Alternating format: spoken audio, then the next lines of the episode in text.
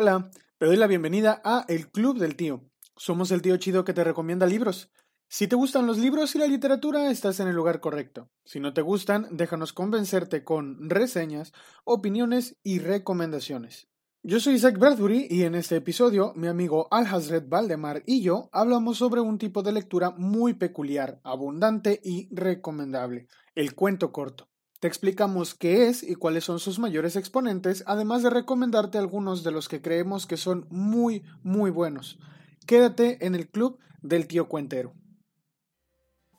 Muy buenas tardes y bienvenidos una vez más a este su ya tradicional show cómico mágico musical, el Club del Tío Lector. Y como dice el meme por ahí, estamos de vuelta. Me acompaña mi queridísimo amigo Isaac. Bradbury y hoy estamos eh, con un tema bastante interesante que yo creo en particular es eh, el tema que más, más me gusta porque es lo que más leo. Hoy vamos a hablarles sobre el cuento corto y las maravillas que tiene para nosotros. ¿Cómo estás, Isaac? Muy bien, muy bien. Eh, acá contento porque eh, pues ya nos toca grabar otra vez eh, juntos. Estado, el mes ha estado súper loco. Para, para todos yo creo. Y para nosotros dos pues no es la excepción. Entonces hemos tenido que hacer algunos ajustes por ahí con la periodicidad en la que grabamos. Pero pues sí, como dices, estamos de vuelta. Y así que bueno, por lo menos es que no se han quedado ninguna semana sin su, sin su show. Porque, eh, como diría Freddie Mercury, The show must go on. Show must go on. Ahora sí que le vamos a dar gusto al tío Valdemar para que regrese con, para que regrese con ganas. Porque sí, como bien dices, es uno de, de los géneros que más lees. Y no es como género en sí, es como que el tipo de literatura o lecturas que más, que más acostumbras. Eh, y, mira que ya, ya que he platicado contigo, digo ya del tiempo que tenemos de conocernos, casi siempre lees de esto. O sea, siempre es, eh, te recomiendo y es una lectura que cae dentro de esta clasificación. Eh, para quienes ya nos están, nos están escuchando ya saben de qué tipo de lectura estamos hablando. Estamos hablando de cuentos cortos er, o relatos cortos. Lees muchísimos relatos cortos tú, ¿por qué? Pues eh, la verdad es que siento que es uno de los géneros eh, que para mí te da te da todo en un espacio bastante pequeño. No por ser un relato corto quiere decir que tiene menos impacto que una novela. Eh, la realidad es que las novelas tienen como esta amplitud para poder desarrollar más a los personajes, para poder darte un, espectro mucho más amplio de la historia que está tratando de contar. Eh, ah, eso es algo que el, que el cuento corto, y creo que es una de las cosas que más me gusta cuando está bien hecho, lo logra en un, en un porcentaje de páginas muchísimo menor de lo que es en una novela. ¿no? Estamos hablando que, por ejemplo, hay, hay relatos que tienen tres páginas y en tres páginas hacen... Hacen lo que a veces muchas novelas de 600 no pueden hacer. Exactamente. Y, que aparte, yo creo que es algo en particular, es complicado porque eh, cuando, cuando tú estás haciendo un relato, eh, tiendes a imaginar muchas situaciones, a imaginar, y de repente lo vas construyendo, ¿no? Eh, para mí los autores que lo hacen y lo hacen muy bien, saben elegir las escenas que quieren mostrar saben elegir qué, mostrar de cada personaje del cuento para que sea lo suficientemente trascendental para la historia y logre el cometido de este impacto. Otra cosa que me gusta mucho del género es que las vueltas de tuerca tienen un efecto mucho más profundo en un relato que en una novela. No por eso quiero desmeditarlo, porque por ejemplo una de las grandes novelas de terror se llama justamente Otra Vuelta de Tuerca de Henry James, eh, no es una novela muy larga, pero al final de cuentas es una novela. Sí, ese sí es una novela. Digo, eh, definitivamente hay, hay un límite para que deje de ser un cuento corto. Entonces, ¿cuál dirías tú que es el límite para que deje de ser un cuento corto y pase a ser un, una novela? Pues, mm, no sé, yo creo que eh, Si pasa de las, de las 100 páginas, probablemente ya podría considerarse una novela. Más que una novela, una novela que es como una novela corta, por así decirlo. ¿No? Porque también está la novela corta. Que para, mí, que para mi gusto, otra vuelta de tuerca es una novela corta. Sí, es muy cortita. Tiene como 200, 300 páginas por ahí. Pero fíjate que yo estuve buscando cuando empezamos a cuando empezamos a planear eh, este este episodio estuve buscando cuál sería el límite para que un cuento corto sea un cuento corto o deje de ser un cuento corto. Y la respuesta la tuve que encontrar en las convocatorias que hacen algunas editoriales para recibir cuentos cortos en alguna premiación. Y en una de esas convocatorias decía, y es como que el... ¿El, ¿El estándar? El estándar, ajá, que deben decir más o menos, deben de ser más o menos 20.000 caracteres con espacios. O sea, ya son 20.000 letras. Pues sí, ¿Cuántas, ¿Cuántas palabras puedes hacer con 20.000 letras? Bueno, tú ya decías cuántas palabras haces, pero 20.000 20, caracteres contando los espacios. Entonces, ¿qué te gusta que sean 20.000 caracteres? Es lo que te digo, aproximadamente unas 80 páginas. Más o menos, hasta, hasta eso. Ajá, entonces, es, como que un referente que podemos tener de la longitud que debe tener un cuento corto. Y hay cuentos cortos de muchísimos menos caracteres. Eh, ahora que, está, que hemos estado leyendo a Bram Stoker, nos encontramos con que tiene relatos de 3, 4 páginas que hacen es exactamente lo que, lo que estamos diciendo, ¿no? Te, ponen toda, toda una trama y un giro de tuerca y, una... Pero todo, todo, todo en 3, 4 páginas. Entonces, no es un micro relato, porque los micro relatos sí son como de un párrafo y ya. Un párrafo de unas 40 palabras a lo mucho. Pero, pero sí es este. sí es algo muy, muy corto. Entonces, ¿qué te parece si hablamos un poquito de eh, definiciones y características así en específico del cuento corto. Encontré algunas por aquí en unas páginas de internet. Vientos. Bueno, para empezar encontré, porque ya saben que a mí me gusta mucho dar contexto, eh, que el cuento corto dice eh, la página de una página de internet de una editorial. No voy a decir cuál porque no me está patrocinando.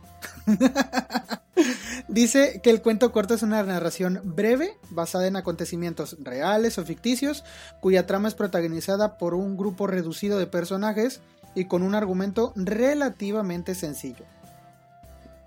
Dentro del cuento corto se, pueden abordar, se puede abordar cualquier tema, ya sea histórico, fantástico, de leyendas, eh, de robots, de brujos, de familias, asesinatos, entre otros.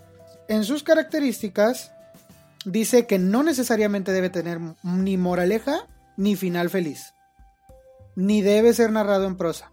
Está construido de forma concreta, concisa, breve y precisa. No hay un número específico de páginas, pero debe tener alrededor de 20.000 caracteres contando los espacios. Debe estar más condensado que una novela, como ya decías, porque en el cuento corto no hay lugar para descripciones largas, ni confusiones morales, ni descripciones o confusiones anímicas. Entonces, eh, pues si sientes que un cuento corto trae muchísimas descripciones y que entonces es probable que no sea tan corto como pensabas. Pues mira, yo en ese sentido sí te discrepo un poquito con ese tema, porque Lovecraft es el rey de las descripciones. Y no, no necesariamente porque describa todo, de hecho hay mucha ausencia de descripción de algunas cosas como sus propios... Lo inenarrable de sus, de sus criaturas. Pero, pero sí, sí detalla mucho y adjetiviza de hecho muchísimo. Entonces hay, hay, hay como una intención de, de, crear una atmósfera y es algo que yo creo que Lovecraft heredó mucho del tema del, del cuento gótico. El cuento gótico o la novela gótica sí tiene mucho esta, esta intención de poder crear una atmósfera. Y la única forma de poder crear una atmósfera es a través de la descripción. ¿No? Entonces, sí, sí, sí considero que, que, puede haber lugar a la descripción. E incluso la propia descripción puede ser el cuento. Ajá. Que ese es otro, otro tema, ¿no? O sea, no, no e, esto, esto que, Isaac les compartió son como las características en general, es muy claro. Pero al ser, al ser, al ser una, una herramienta de, de, la imaginación, una herramienta de, de, la creación artística y de la creación de, de, un, de un mundo, por así decirlo, eh, de, creatividad está abierto a que las personas puedan moldearlo de acuerdo a los fines que tengan con ese cuento.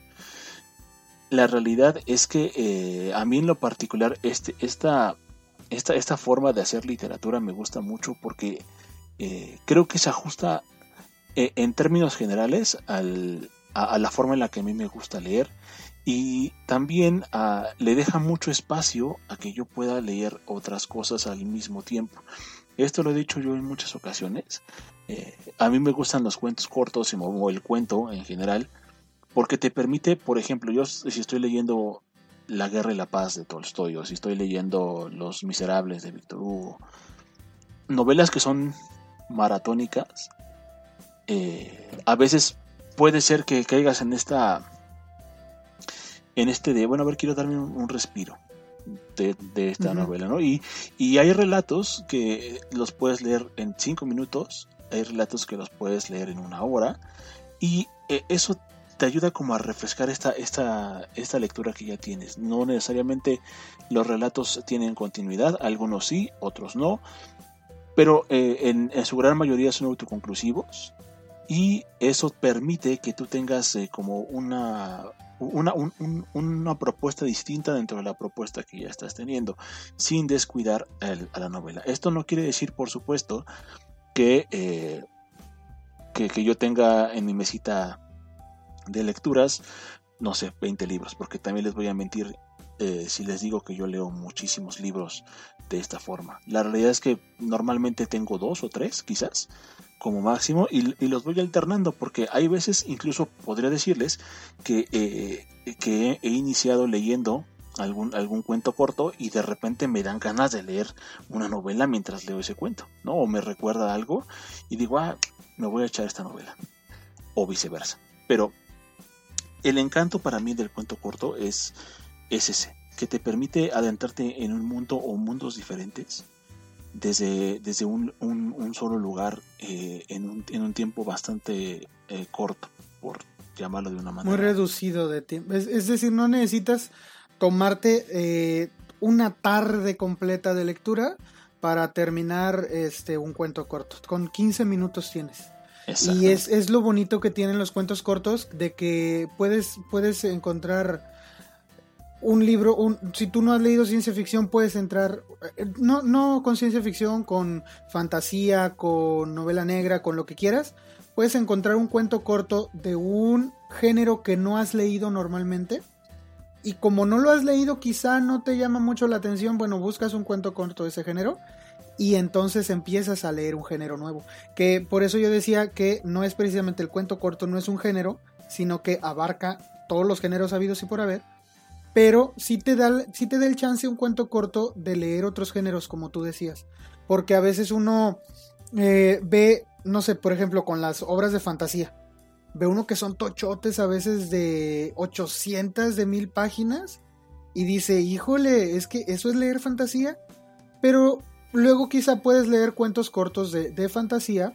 Como por ejemplo, nosotros leímos de Bram Stoker el, libro este del País Bajo el Ocaso, que son cuentos cortos y son de fantasía. Y te da muchas ganas de leer más sobre fantasía después de leer uno de esos cuentos cortos. Entonces, tienen, eh, tienen esa magia de que te permite además de leer algo rápido, te permite leer algo de un género que quizá de otra manera no empezarías a explorar. Además, algo, algo que yo digo, esto es como, esta, esta primera digamos, eh, sección o sesión, o sí, sí, como apartado de la plática, eh, es, es, como una impresión personal, ¿no? De ambos, de, del cuento corto. Pero yo, yo, yo, yo, yo debo decir algo que probablemente sea la razón principal por la que me gusta este, este género. Y es que aquí donde desde mi punto de vista eh, se demuestra la capacidad de, un autor para poder crear. Eh, justamente porque la minificción o, los cuentos tienen un objetivo en concreto. Y entre más, entre más eh, el autor se, se logra adentrar en, en tu mente, en, en, tus sentimientos, con pocas palabras, es decir, que te puede llevar desde sentir terror, a sentir asco, a sentir eh, a sentirte angustiado por una situación u otra, o incluso hasta enamorado por, eh, por algún, algún tema en particular, eh, es para mí un rasgo de genialidad, porque no, no, no creo que todos puedan lograr eso. Yo particularmente digo, yo no escribo, no, no soy una persona que se considere con talento de escribir, pero me gusta mucho leer y, yo siento que la gente que logra esto son genios desde un punto de vista. Porque realmente es, es muy complicado, al menos lo es para mí, eh, tener esta capacidad de desarrollar también un personaje y que se vuelva tan entrañable en apenas tres párrafos, por ejemplo, ¿no? Algo, sí. alguien que hace muy bien esto y lo hace con un género que es bien complicado como es la fantasía, es Lord Unsani. Lord Unsani es un mago, de verdad, es un mago de la fantasía. Eh, en bien poquitas palabras te puede introducir a un mundo de maravillas y luego tirarte por el terror eh, en un solo cuento. Y eh, esto abre la puerta a muchas otras cosas. Ah, justo Isaac lo decía, si a lo mejor tú no conoces a un autor, puede que con un cuento corto, con un relato pequeñito, puedas darte cuenta de muchas cosas, como por ejemplo el, cómo escribe, eh, su estilo particular de este autor, eh, cómo hace los personajes, eh, por dónde van los tiros con el tema de su, de su, de su desarrollo, de su narrativa, etc.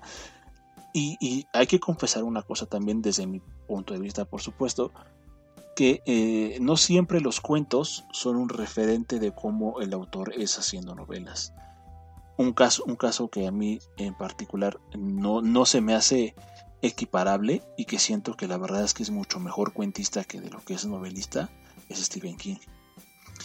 Me gusta mucho, mucho sus relatos de Stephen King. En particular hay, un, hay una colección que eh, originalmente está incluida en un libro que se llama Skeleton Crew, que acá eh, en español, o bueno, no acá, sino en España cuando se tradujo, decidió dividirse como en diferentes. Me parece que está dividido eh, entre la niebla y la, son como cuatro larga libros. marcha, son como cuatro libros. Son como cuatro libros. De hecho, por aquí debo tenerlos. A ver, espérame tantito.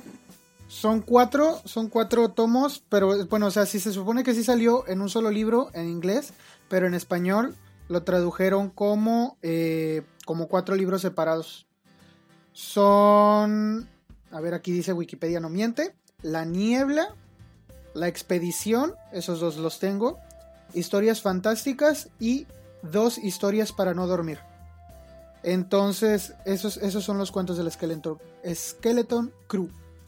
Igual yo también solo tengo La Expedición y La Niebla. De hecho, La Niebla es, es de los primeros libros que, que, tuve de Stephen King, junto con uno que se llama La Mitad Oscura.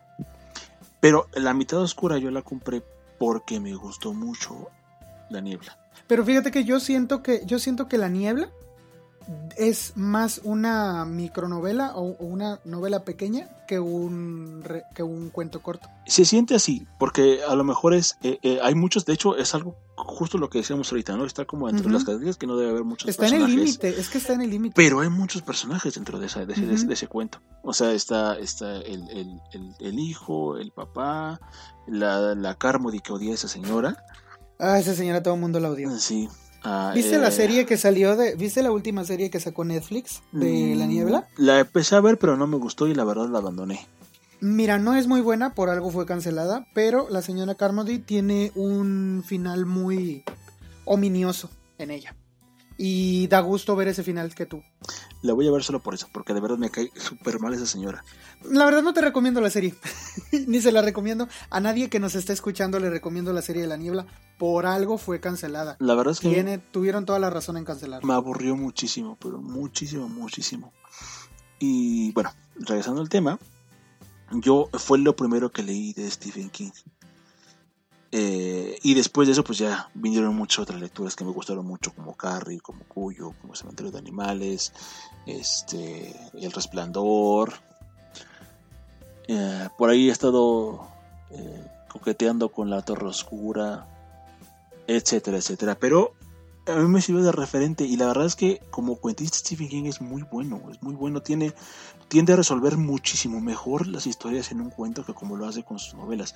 De hecho, este, ese estigma que tiene o que la mayoría de las personas dicen que tiene sobre que los finales de sus novelas no son buenos, en los cuentos no los tiene. De verdad son cuentos que terminan muy bien, tienen un final correcto y a lo mejor quizás ese es el tema que eh, eh, se enfoca tanto en hacer una novela detallada, que no es malo, pero al final tanto detalle siento que puede ser que no lo, no lo cuaje del todo bien. Y, es que tanto detalle ahoga, la verdad es que a veces sí fastidia. A, mí, o sea, a mí en particular sí, me gusta, porque por ejemplo, yo y lo he dicho y lo he dicho muchas veces, a mí el final del, del, visitante me encanta, me encanta ese, ese final, por, por las implicaciones que tiene. Lo único que siento es que quizás a lo mejor eh, se vuelve tan abrumador la cantidad de cosas que hay dentro de la novela que cuando va cerrando poco a poco a poco a poco omite ciertas cosas que yo considero podrían ser importantes para poder hacer que el final tenga el impacto necesario que, debe tener. Pero bueno, eso ya sería eh, harina de otro costal y algún momento haremos un, capítulo sobre, sobre las opiniones que tenemos de, de las, los trabajos de Stephen King, ¿no? De Stephen King en específico. De hecho, eh, deben saber que hay una... Hay parte de un capítulo anterior en donde comenzamos a hablar de Stephen King y lo tuvimos que quitar porque nos echamos como 15 minutos, 20 minutos casi hablando sobre eso y en realidad nos salimos del tema del que estábamos hablando y, por eso lo quitamos, pero luego se, luego se los damos. Eh, pero sí, el asunto es que la verdad es que el cuento corto sí te deja ver las habilidades de los escritores. Ese es el punto. Eh, yo la verdad eh, sí sí he leído cuento corto, no leo tanto como tú lees cuento corto, pero sí me ha gustado y sí mediante el cuento corto he conocido nuevos autores.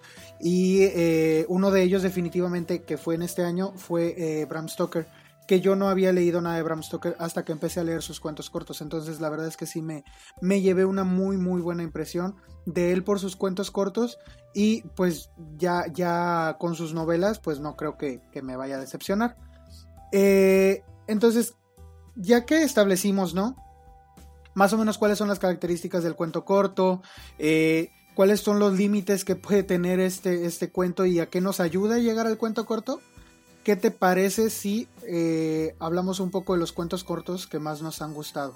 Obviamente esto que les vamos a decir es una pequeña recomendación de cosas que hemos leído nosotros, así que eh, pues es nuestra opinión y todo, nada más si no la comparten pues no hay problema, pero si la comparten o si quieren hacer alguna otra recomendación al respecto, pues son bienvenidas. Exacto.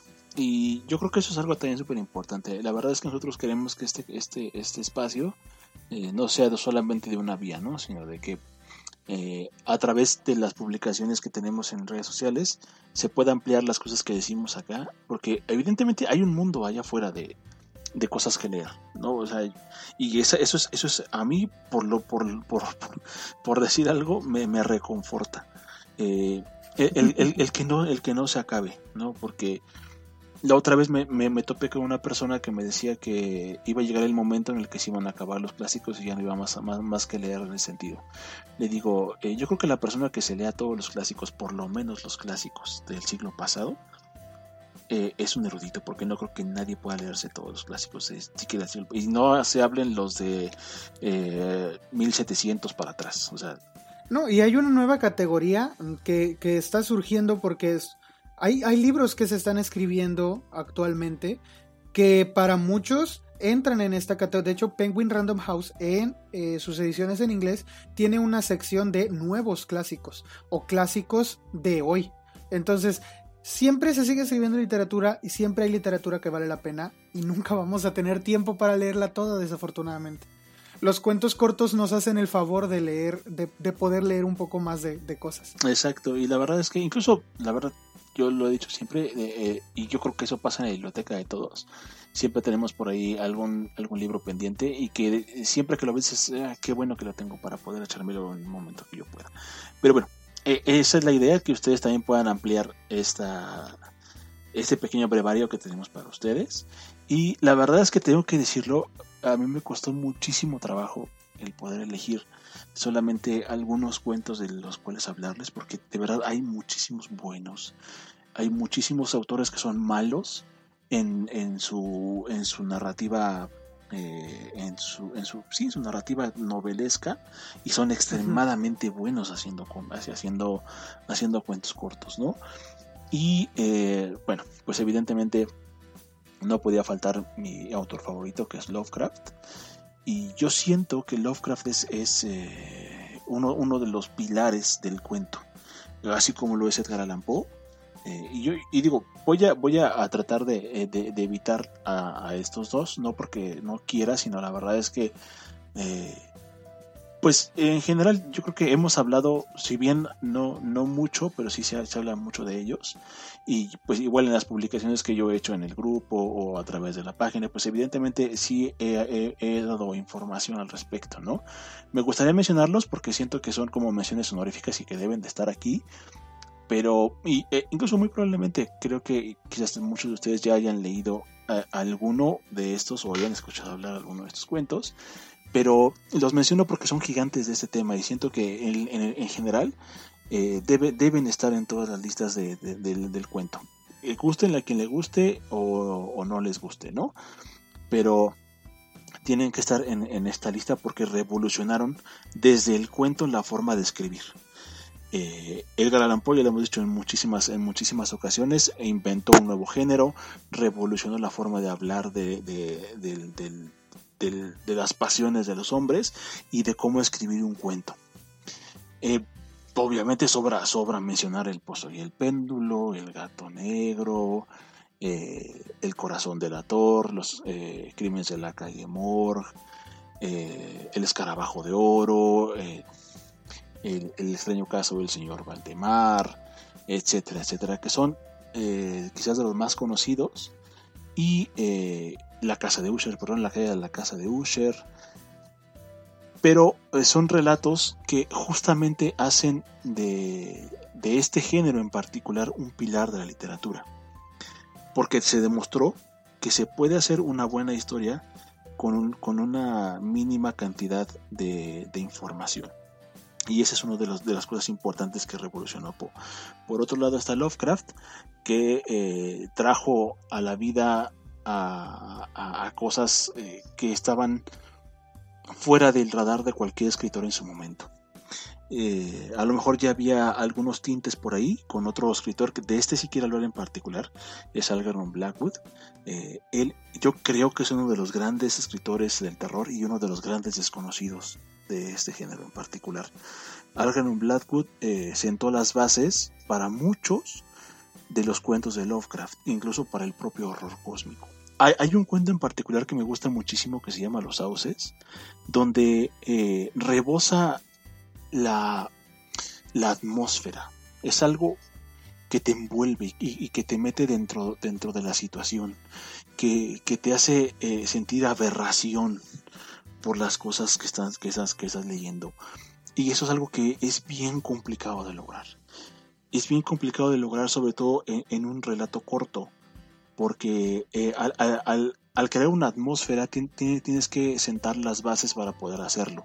Y Agan Black nos demostró que no necesariamente necesitas una novela para hacer toda una atmósfera y, inviscuir ahí a los personajes. Se puede hacer en un relato muy cortito y que además de verdad te infunda mucho miedo. Este señor en particular yo siento que es algo que se debe de descubrir, que todo el mundo debe de leer. No necesariamente si, si es porque quieres o no leer el terror, pero es una, es una, es, una figura eh, imponente respecto del, del, cuento corto y, de, y del terror en particular. Si ya muchos hoy eh, conocen, a mí particularmente me gusta, eh, tengo que decirlo, hay, hay un hype súper importante respecto de Lovecraft de todo lo que ha hecho. Eh, eh, qué bueno porque me gusta mucho y mientras sigan saliendo ediciones bonitas lo voy a seguir comprando. la verdad. pero yo siento que Algernon Blackwood es uno de los grandes olvidados. así como Lord Dunsany, que también es otro que logró, yo lo dije hace un momento, logró hacer, eh, para ponérselas en, un contexto corto, si no, si no hubiera habido Lord Dunsany no había Tolkien, no hubiera habido El Señor de los Anillos. Lord Dunsany creó la fantasía. Fue él. Y es otro de los grandes olvidados del cuento corto. Tiene algunas novelas, por ahí estamos planeando hacer una, un programa con una de ellas, que es este eh, la, hija, hija, del rey del, país, de los elfos. Que es muy buena también, es muy muy buena, pero... Eh, que por fin llegó a México después de años de que no se editaba y la verdad es que vale mucho la pena, búsquenlo, búsquenlo en cuanto puedan. Eh, la hija del rey en el país de los elfos. Y, más que llegar a México, al español. Había, había ya décadas una brecha de tiempo increíble. Que ninguna editorial hacía una edición de, de Lord Dunsany, salvo Valdemar. Pero Valdemar publicó sus cuentos. El Cuentos de un soñador se llama. Eh, esa edición de Valdemar, que es muy buena y son justamente los cuentos, todos los cuentos de, de Lord Dunsany, que yo considero es una edición preciosa y que todo el mundo debería de tener. Eh, y eh, de verdad siento que es, es algo súper importante entender desde acá por qué el cuento corto es una, un recurso súper interesante dentro de la literatura, porque te permite hacer una, una, una minificción que después puede ampliarse, que justamente fue lo que pasó con Lovecraft. Lovecraft hizo estos, estos, estos pequeños cuentos y al día de hoy existe una cantidad enorme de adaptaciones de su obra eh, que se han hecho incluso ya novelas y que se han hecho de todo tipo de cosas, películas, etcétera, porque se puede series, exactamente. Y algo algo que muchos le, le, critican a Lovecraft es es esta ambigüedad que tiene a la hora de de, escribir, pero eso ha permitido que la imaginación de otras personas empiecen a desarrollar nuevos, nuevos derroteros de sus propios cuentos en Lovecraft. El caso está de Providence, de esta, esta adaptación a la novela gráfica de Alan Moore, de, de, todo el universo de Lovecraft, reimaginó completamente las cosas, le pudo dar otro, otra connotación a muchos, a muchos sectores, incluye temas de homosexualidad, incluye eh, muchas otras situaciones que para Lovecraft a lo mejor no están en sus cuentos, pero que están completamente integrados con su, con su mitología. Esa es la, esa es la gran, la, gran ventaja de esto, que eh, al ser tan ambiguo, y, en, espacios tan cortos, deja espacio para poder ampliarlo e imaginar nuevas cosas y irse más allá de lo que él ya hizo en su momento, que es algo para mí, eso es un tesoro en particular, porque eh, muy, pocas, muy pocos escritores eh, dejan este espacio eh, dentro de su creación para poder reimaginar cosas. No necesariamente continuarlo, como han hecho algunos, por ahí pululan algunas, algunas nuevas ediciones sobre continuarlas en las montañas de la locura, sobre continuar la sombra sobre Innsmouth, pero eh, no aportan en realidad nada nuevo, sino quieren hacer una continuación, quieren ampliarlo. Ese es, ese, es un, ese es, un, caso, no digo que sea mal, no estoy diciendo que sean cosas malas, algunas no las he leído porque la verdad honestamente tampoco me llama la atención, pero eh, sí, sí tengo que decir que, grandes, grandes, grandes se han, se han parado sobre los hombros de Lovecraft y han hecho algo maravilloso de este mundo de cuentos. Que otra cosa que permiten los cuentos, el cuento corto, es también ser muy prolífico. Tú puedes escribir una cantidad de cuentos y eh, meterlos todos en una antología y esa antología eh, mandarla por alguna parte. Es decir, todos pueden ser cuentos de terror, pueden ser todos cuentos de fantasía, puedes hablar de terror, de fantasía, que se entrelazan, que no. Crear un universo con diferentes historias, que eso también es algo súper interesante. Algo, algo, algo que hizo, que hizo eh, Lovecraft y Lord Dunsany, por ejemplo, es que crearon un mundo de los sueños. Es decir, un, lugar que solo existe en, el estado onírico de las personas y se desarrollan muchas historias ahí. Es como crear esta, esta, esta, una ciudad y que en esa ciudad de repente tomes la historia de, de, Perenganito, de Perenganita y empieces a narrar qué les pasa a ellos. Y no necesariamente son cuentos que son consecuencia de uno del otro, pero ocurren en el mismo universo. Te permite crear un universo y el cual se puede desarrollar y ampliar y seguir ampliando y ampliando y ampliando y ampliando y ampliando. Que es algo muy complicado como en el caso de Tolkien cuando hizo El Señor de los Anillos, que creó todo un universo increíble.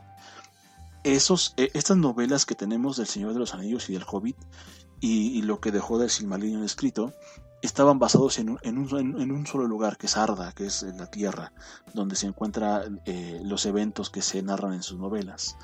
Esto es, es, es, como una extrapolación de lo que ya había hecho Dunsany y lo que había hecho Lovecraft con hacer este mundo onírico y poder posicionar ahí diversas historias que eh, transcurren en un mismo universo con las mismas leyes, con los mismos eh, personajes eh, en el tema de, por ejemplo, Lovecraft, sus dioses, de los rituales, y es algo que le permite al escritor explorar diferentes posibilidades e incluso inagotables de una, de una situación en particular. eso para mí me parece algo, algo súper interesante y que la novela muy rara vez permite porque si bien El Señor de los Anillos y, El Hobbit tienen los mismos personajes, tienen las mismas eh, eh, pues situaciones, es, eso sí es más bien como una continuación. Es, como un inicio, es como hacer una novela por entregas. Y se va desarrollando la misma historia con diferentes situaciones, introduciendo y saliendo personajes, pero acá es distinto, es decir, yo puedo hacer eh, un cuento, vamos a poner un ejemplo, está el, caso de de Charles Dexter Ward, que eh, es un, uno de los cuentos que está incluido dentro de los mitos de Cthulhu, pero no tiene nada que ver con la propia llamada de Cthulhu. Más allá de que se desarrollan en el mismo universo y, convergen con algunas de las entidades o criaturas que Lovecraft desarrolla. Y hay algunas cosas que pueden ser equiparables, como el tema del Necronomicon, como el tema de Arkham, de la Universidad Miskatonic, etc. Pero son lugares, lugares donde se suceden las historias que esto, eh, repito, es muy complicado de lograr a través de una novela. Normalmente las novelas lo que hacen es que describen todo y en ese vasto espacio que tienen para escribir está contenido toda la cantidad de información de los personajes, de la psicología, del lugar y termina la novela y terminó ese mundo. Terminó ese universo. En el cuento eso es algo que se puede aprovechar y se puede explotar una y otra y otra y otra vez. Eh... Y algo curioso que a mí me parece que hacen algunos autores es que a base de cuentos cortos te hacen una novela, porque cada cuento tiene una continuidad en el cuento siguiente. Eh, que es así como yo llegué al cuento corto. Antes de, antes de mencionar eh, algún cuento, antes de mencionar, bueno, por lo que yo, de lo que yo pensaba recomendar, algún cuento corto que recomiendes de cualquiera de estos tres autores de los que estás hablando. Ah, pues de, de Lovecraft yo siempre recomiendo La llamada de Cthulhu pero hay muchos otros que recomendaría, como por ejemplo Los sueños en la casa de la bruja, es excelente, Aire frío es otro cuentazo, es un cuento que me dejó sorprendido por mucho tiempo y tengo que decir que el cuento que más me gusta de Lovecraft eh, es obviamente la llamada de Cthulhu, pero dentro de este, este me gusta tanto, hay uno otro que es uno de los cuentos que a mí cuando lo leí de verdad me dejó estupefacto, se llama La bestia en la cueva. Eh, no voy a dar detalles porque al ser cuentos es, muy complicado no incurrir en spoilers. Es muy complicado hablar de un cuento sin hacer spoilers. Ya lo hemos eh, hablado en las veces en las que hablamos de los cuentos de Stoker. Es muy muy difícil hablar de un cuento sin hacer spoilers. Pero es por eso la necesidad de que los lean después ustedes, por favor, para poder hacerles spoiler a gusto. Exacto. Y este, bueno, pues ese, ese en particular, lean ese. Y yo creo que es uno. de Poe? De Poe, pues de Poe que no le puedo recomendar. Es que es, complicadísimo hablar de Poe. Es que yo sé que, mira, mira, hablar de eh, Poe es decir, léanlo. No, o sea, lo que sea, pero léanlo. Lo que sea de él, pero ya léanlo sí, siempre es así. Pero por ejemplo, yo puedo decir que un cuento in, o sea, ya de, definitiva, que, no debería de no haber leído, de Poe es El gato negro. Eh, definitivamente, si no has leído El gato negro de Poe, eh, por algo es de los más famosos de él. Tiene, tiene todo ese cuento. Entonces, si no lo han leído, yo sí les diría de Poe, lean El gato negro. ¿Y alguna otra recomendación de Poe? De Poe, yo les recomendaría muchísimo el cuento que más me gusta, que está incluido en mi, en mi seudónimo, que es el, extraño caso del señor Valdemar. Es uno de mis cuentos favoritos. Aparte, mezcla muy bien eh, la ciencia, pues si se le puede llamar ocultista de su momento, este despertar hacia las cosas fantasmales y que eso que atrapó tanto a la sociedad de principios del siglo pasado, del siglo XX, y eh, la, e, este también despertar por la ciencia, por las cosas nuevas, por los nuevos conocimientos que, que, nos da. Es como esta transición de, del siglo XIX, XIX perdón, al siglo XX con todo lo que conllevó esa situación. Entonces yo creo que es uno de los cuentos más representativos de, de, de, de Edgar Allan Poe, uno de los que yo al menos escucho menos mencionados y que en particular a mí me gustaría mucho que lo leyeran porque es un cuentazo que de verdad les va a encantar. sí, es que te emocionaste. Es que ustedes deberían de ver la cara de él. Ahorita yo lo dejé hablar porque yo dije que lo saque. Yo no intervine hasta que pasaron como 15 minutos porque dije, míralo, está bien entretenido. Eh, pero tenemos un tiempo que, cumplir, así que por eso tuve que intervenir. Pero definitivamente, sí, para mí me parece mucho, digo, y hay reminiscencias de este tipo de historias aún en, series y películas que hablan sobre esto de pues, qué nos pasa, qué nos pasa después. Y eh, yo creo que, si no me estoy equivocando, porque si es este, ¿no? Del, del tipo con el que están experimentando para ver qué... Sí, ok. Es correcto. si no me estoy equivocando. Eh, me recuerda mucho, o sea, al, al ver, por ejemplo, de OA, que está en Netflix, este, me parece mucho...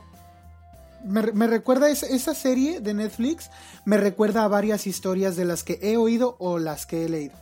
Es, me parece muy buena serie, lástima que la cancelaron. ahí sí lástima, porque sí, véanla, está muy buena.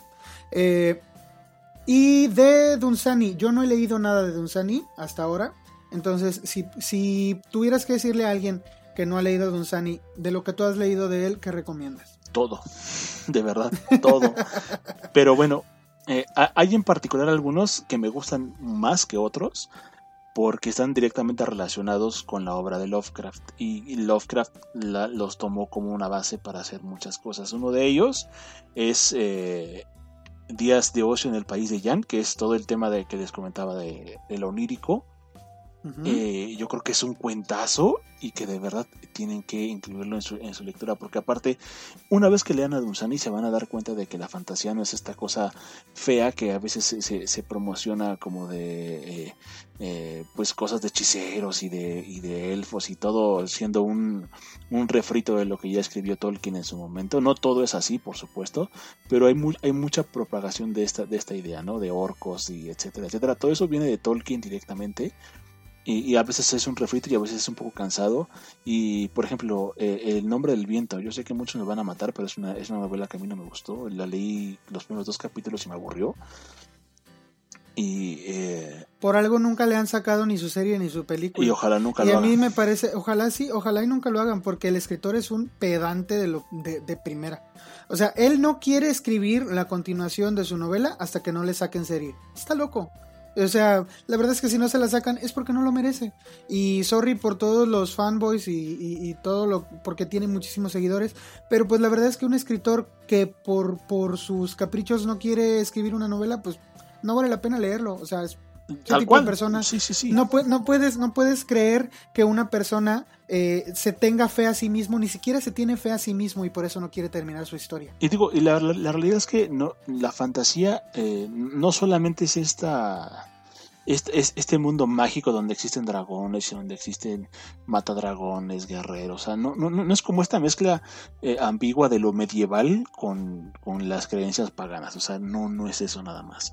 Lean, lean a Lord Dunsany. Y otro que les quiero eh, recomendar mucho que se llama Betmura.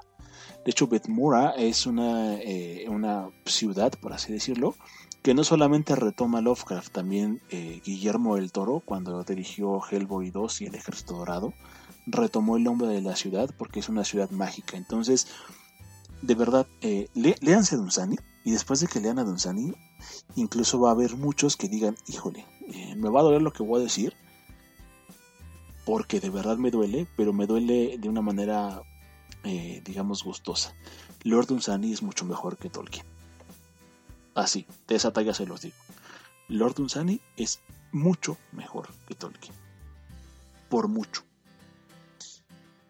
Y a lo mejor Tolkien nunca lo quiso aceptar. De hecho, no hay ningún registro de que él diera, eh, salvo algunas menciones a Lord Dunsany sobre, eh, sobre lo que él escribió. Pero cuando lean el Lord Dunsany si se si llegan, si llegan a topar y ojalá sí y ojalá la compren eh, esta novela de la hija del rey del país de los elfos mm, se van a dar cuenta que es la historia de Beren y Luthien del Señor de los Anillos y la verdad o sea y, y, Tolkien es consecuencia de Dunsany pero bueno, entonces yo creo que es otro cuentista y, novelista porque también tiene muchas novelas y también tiene obras de teatro y también tiene un montón de cosas y poemas que, podrían descubrir. Y que el cuento corto yo creo que les va a ayudar mucho a entender de qué va la forma en la que escribe Lord Dunsany. Y eh, ya por, por, eh, con base para terminar, me gustaría darles como un, una pequeña lista de, autores que yo considero que ustedes pueden, eh, pueden leer y que les van a gustar mucho si les gusta eh, este género del terror. Emilio Bueso es uno de los de ellos. Es, es, es español, está vivo actualmente, está joven, pero escribe muy bien. Hay una antología que editó Valdemar en su colección de este, el Club Diógenes. Se llama eh, Ahora intenta dormir. Es buenísima, buenísima. Leanla. Aparte también tiene por ahí algunas eh, pues guiños y digamos de otra, manera también como eh, algún homenaje a Lovecraft. Está Algernon Blackwood, ya les había comentado, de él me gustaría mucho que se pudieran conseguir, si, si les es posible, la edición que sacó Valdemar sobre el Wendigo. Eso, eso es un cuentazo. Si no, también hay una edición de, de Alianza Editorial que se llama eh, Los mitos de Cthulhu, donde viene el Wendigo de Algernon Blackwood. Ese cuento también es buenísimo. Es, es este, este, ya que lean a esta persona, van a saber cuál es el nivel del terror. Y, van a, y, de verdad que le van a poner un pedestal.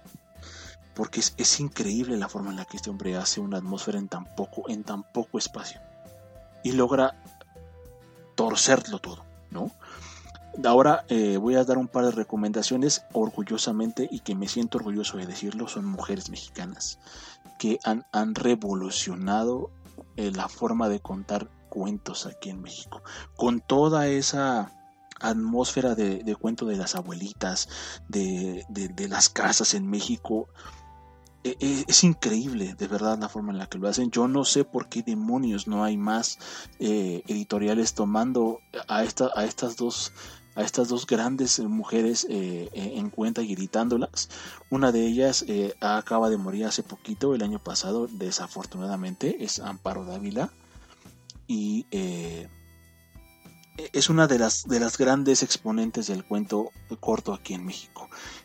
Hay dos recopilaciones editadas por el Fondo de Cultura Económica una de ellas ilustrada por Santiago Caruso. Santiago Caruso es uno de mis ilustradores favoritos, aparte de que siempre se ha dedicado a hacer cosas de terror, que se llama El huésped y otros relatos siniestros.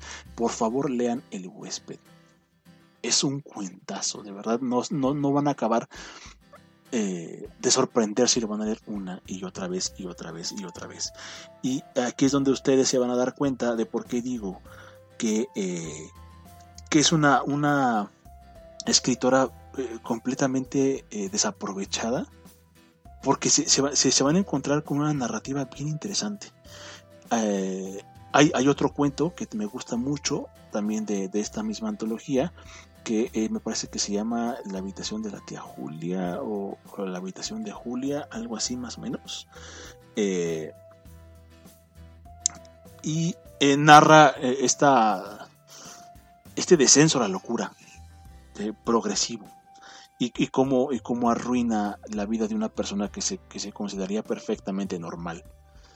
Eh, aparte de, que toca muchos temas sobre la soledad, sobre la forma en la que se veían las mujeres a sí mismas en la época de los eh, 60s, 70s eh, aproximadamente, el rol que jugaban en la sociedad. Hay, hay, ah, hay un, un sinfín de emociones y un sinfín de, eh, eh, pues sí, no, no puedo decir de otra forma, de emociones y, principalmente de miedo, de miedo a lo sobrenatural, de miedo a, lo propio que, tenemos en nuestra cabeza y que poco a poquito nos va a, puede hacer una, bola de nieve, este efecto bola de nieve que empiezas con un pequeño detalle y a lo mejor cosas insignificantes que para ti tú puedes decir, ay, sí, cosas súper, súper, súper sin, sin sentido, se podría decir por de alguna manera, eh, se vuelven algo que después ya te crea mucha ansiedad. Que de verdad eh, eh, hace que te transformes en, en, un, en un ente quizás deambulante por ahí, por ese tipo de situaciones. Lean, lean Amparo Dávila, no, no la dejen no la dejen nunca. Eh, eh, si la encuentran, llévense sus libros, de verdad no se van a, no se van a arrepentir. Y la otra es eh, Adela Fernández. Adela Fernández es todavía más desconocida que Amparo Dávila. yo que sepa, solamente hay, hay, hay una edición donde se edita uno de sus cuentos, el cuento que voy a recomendar en particular. Yo no, no tengo el agrado de, tenerla en físico, lo, leí hace muchísimo, muchísimo tiempo en una biblioteca. Este, en, una antología de cuento mexicano que tenían por ahí. Eh, la busqué y ya nunca la encontré y después de mucho buscar en internet pude localizar algunos de sus cuentos y en particular uno que se llama La jaula de tía Enedina. Eh, este cuento de verdad lo tienen que leer. Es un cuento trasciende todo. Si eh, ya habíamos mencionado que existe eh, este, este, este factor de, vuelta de tuerca en, los cuentos, yo creo que este, este, es el cuento perfecto para ilustrar el cómo una vuelta de tuerca puede hacer que todo cambie con un final que apenas tiene dos párrafos y se convierte en algo monstruoso, se convierte en algo eh, desorbitante, se convierte en algo que te abruma de muchas maneras. ¿No? O sea, aparte es un final que, en, ese, en, ese, en, ese, en, ese pequeño, en ese pequeño espacio de un par de párrafos habla de tantas cosas, de, tanto que, incluso podrías decir eh, eh, es, es, una llamada al, eh, a la crítica social. Porque todo el, todo el cuento te, la pasa desarrollándote una, una, historia que llega el momento en el que te enternece. Es una historia de terror, pero eh, llega un momento en el, en el, que te enternece los personajes, la situación, y que incluso yo creo que muchos de los que vivimos en México podríamos incluso eh, ser eh, empáticos con la situación. Y el final, el final te, toma la cabeza y la, le da vueltas 10 veces y la vuelve a poner en su lugar. Es algo increíble, de verdad. Lean La jaula de Tinedina. Eh, está el relato en internet. No es, no, es, no es para nada complicado encontrarlo por ahí. No es un relato largo. Yo creo que les toma 5 minutos leerlo. Este es de estos relatos que les digo que tienen dos páginas, página y media. Si no me acuerdo mal, lo posteaste en la página de Facebook hace un tiempo. Exactamente. Y eh, eh, de verdad es, es, un, es, un, es un relato demoledor, demoledor, demoledor en todos los sentidos. Y algo que me llama la atención también es que cuando lo posteé por allá, muy poquita gente le hizo caso. Eh, es quizás una de las cosas más tristes que, que, puedan pasar. No, no, no porque hagan caso o no a la publicación, eso es lo de menos. Eh, sino que no se tomen el tiempo de descubrir cosas nuevas. Y yo creo que ese es uno de los grandes problemas que yo tengo con la literatura juvenil, que justamente hace eso, que te, que te quita las ganas, porque si no es de lo que, te, de, lo, de lo que ya te han escrito, no, no lees nada. Entonces, eh, bueno, no, no quiero entrar en detalles en ese sentido, pero... ya lo abordamos en varias ocasiones el tema de la literatura juvenil. Entonces, eh, prefiero enfocarme a lo, a lo, bueno y la verdad es que yo creo que este relato en particular...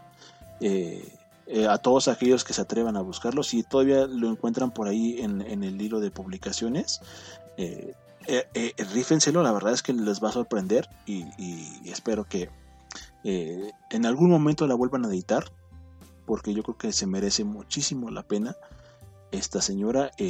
me gustaría también que la editaran porque hay más cosas que quiero leer de ella. Me encantaría tener más cosas que leer de ella.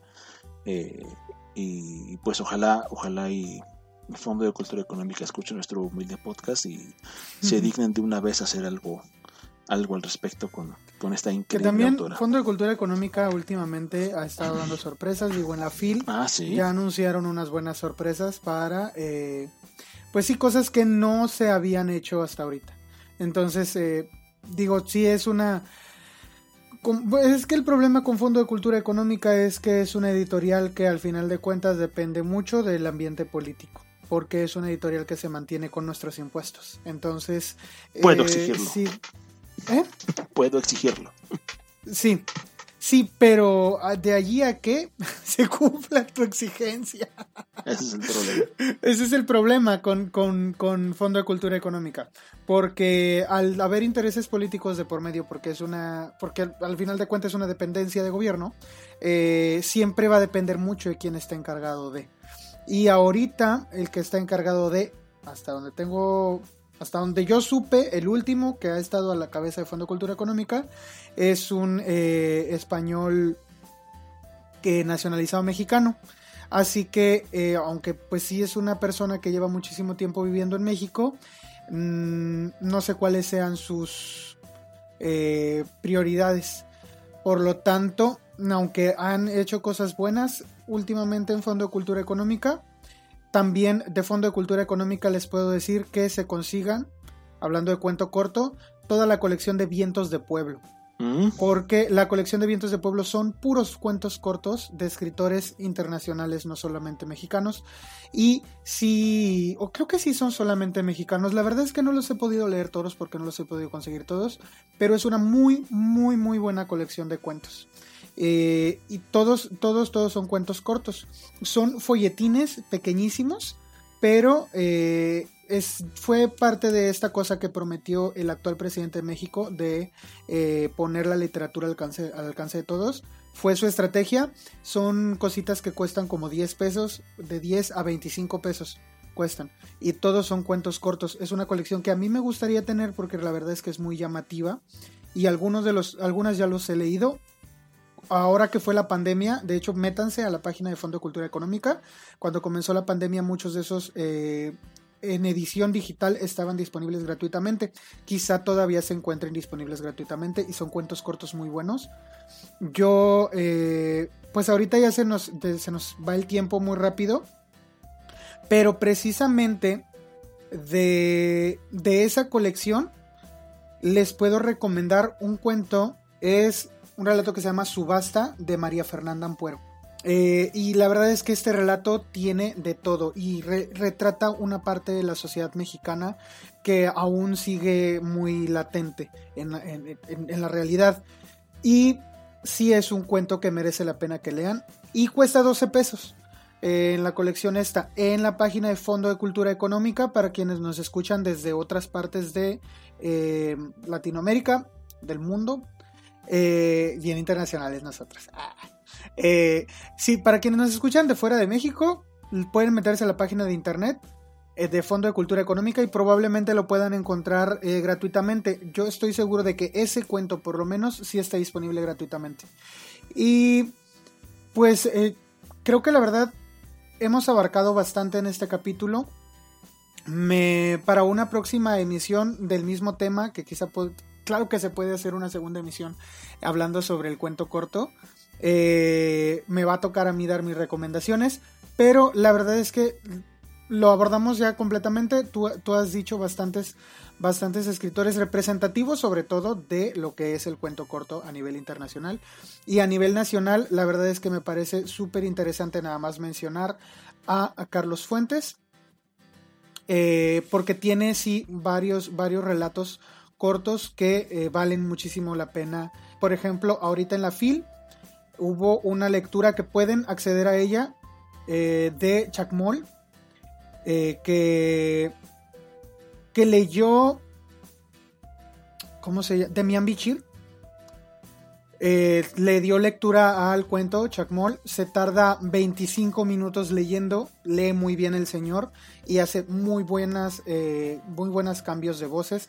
Es actor y se nota la, la, capacidad que tiene para hacer ese, tipo de personajes a la hora de leer. Entonces, eh, yo recomiendo que si no lo quieren leer eh, con letras, escúchenlo en esta mm, actuación de, tipo audiolibro que se dio en la FIL Guadalajara ahora que se hizo de manera virtual.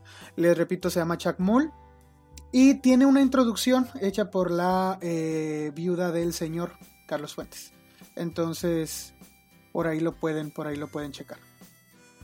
Y pues yo creo que sería todo por el programa de hoy, a menos que tengas otra cosa que comentarnos.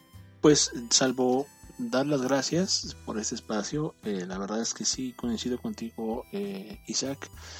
Me disculpo también porque me emocioné. no te preocupes. La verdad es que a mí me, me, me, gusta mucho cómo abordas los temas porque a veces eh, digo, ni yo lo dije, lo dije en un, en un capítulo anterior, lo dije en el capítulo anterior, de hecho. A veces necesito las palabras de alguien más para expresar lo que, lo que yo quiero decir y no veo necesidad de agregarle más a lo que ya dijiste. pues digo, eh, salvo eso, yo creo que sí, sí sería muy importante que pudiéramos retomar eh, un, el cuento corto episodio 2. Sí, porque hay todavía mucho que decir, hay muchos cuentos, hay muchos autores. Muchísimo. Hay, hay muchos géneros y subgéneros del, cuento corto que abordar, porque hoy hablé específicamente de cuentos de terror y algunos de fantasía. pero hay de todo. pero fíjate, pero Poe escribe policíaco. Fue el que empezó el género policíaco. Eh, el terror con Lovecraft y la fantasía con eh, Dunsany. Entonces, son tres géneros. La versatilidad del cuento corto es eso los cuentos que, yo le recomiendo, Chuck Moll, es de fantasía.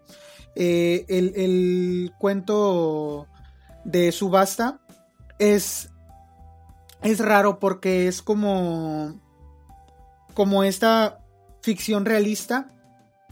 Porque la verdad no, es que es, algo que sí pudo haber pasado. tú lo lees y piensas que es una persona que te está contando en realidad lo que le pasó no es algo que esté fuera de la realidad, pero es una ficción. De hecho, se dice, se dice eh, que ella lo escribió basada en, algo que escuchó de verdad de, una, de una persona a la que le pasó. Entonces, la verdad, léanlo. Es, ese cuento yo sí se lo recomiendo muchísimo.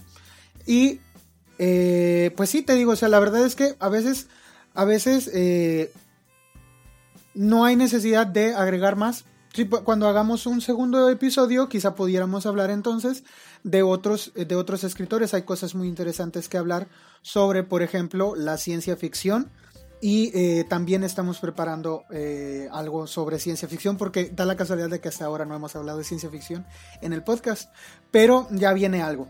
Y pues nada, agregar que pues saben ustedes que si tienen alguna recomendación que hacernos, si quieren que hablemos de algún libro, pues díganos por ahí en los comentarios, déjenos en los comentarios, compartan este capítulo, eh, si les gusta pues recomiéndennos con otras personas, eh, ya saben, denle share, denle follow, métanse, aunque no nos escuchen a lo mejor en, en YouTube, si no nos escuchas en YouTube, como quiera, métete a la página de YouTube y danos el follow porque nos sirve bastante.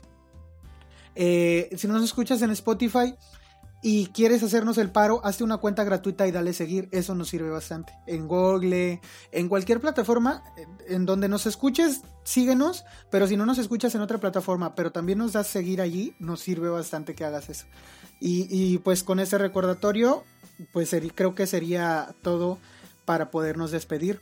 Que tengan una excelente semana. Bueno, excelente resto de semana. Y nosotros nos vemos por aquí hasta el próximo miércoles. Así es, pues muchísimas gracias y eh, pues eh, recordándoles que eh, nos interesa mucho su opinión también, déjenla en cualquiera de las plataformas y sin más que agregar pues estaremos por ahí viendo.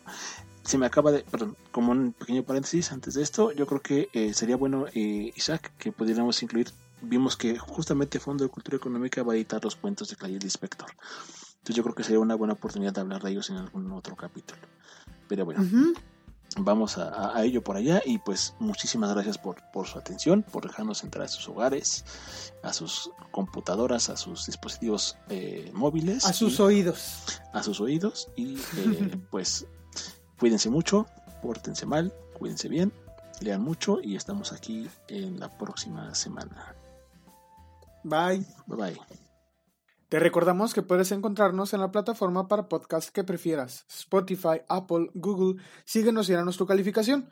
En todos lados nos encuentras como El Club del Tío. Suscríbete a nuestro canal de YouTube y danos un like en Facebook. Ahí encontrarás material nuevo cada semana que no podrás ver por acá.